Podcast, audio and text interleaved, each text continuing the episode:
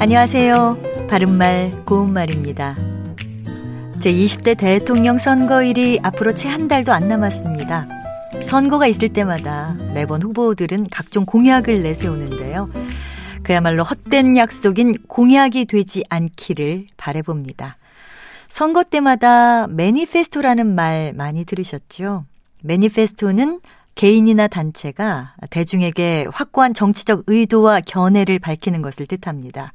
우리나라에서는 공직 후보자가 유권자에게 선거 공약의 정책 목표와 실현 시기, 예산 확보 근거 등을 구체적으로 제시하는 것을 말합니다. 원래 매니페스토는 라틴어의 마니페스툼에서 파생된 이탈리아어인데요. 분명한 의미 또는 매우 뚜렷함이라는 뜻입니다. 그 유래를 보면 1834년 영국의 보수당 당수인 로버트 필이 겉으로만 번지르르한 공약은 순간의 환심을 살 수는 있지만 결국은 실패한다라고 하면서 구체적인 공약의 필요성을 강조한 데서 시작됐습니다.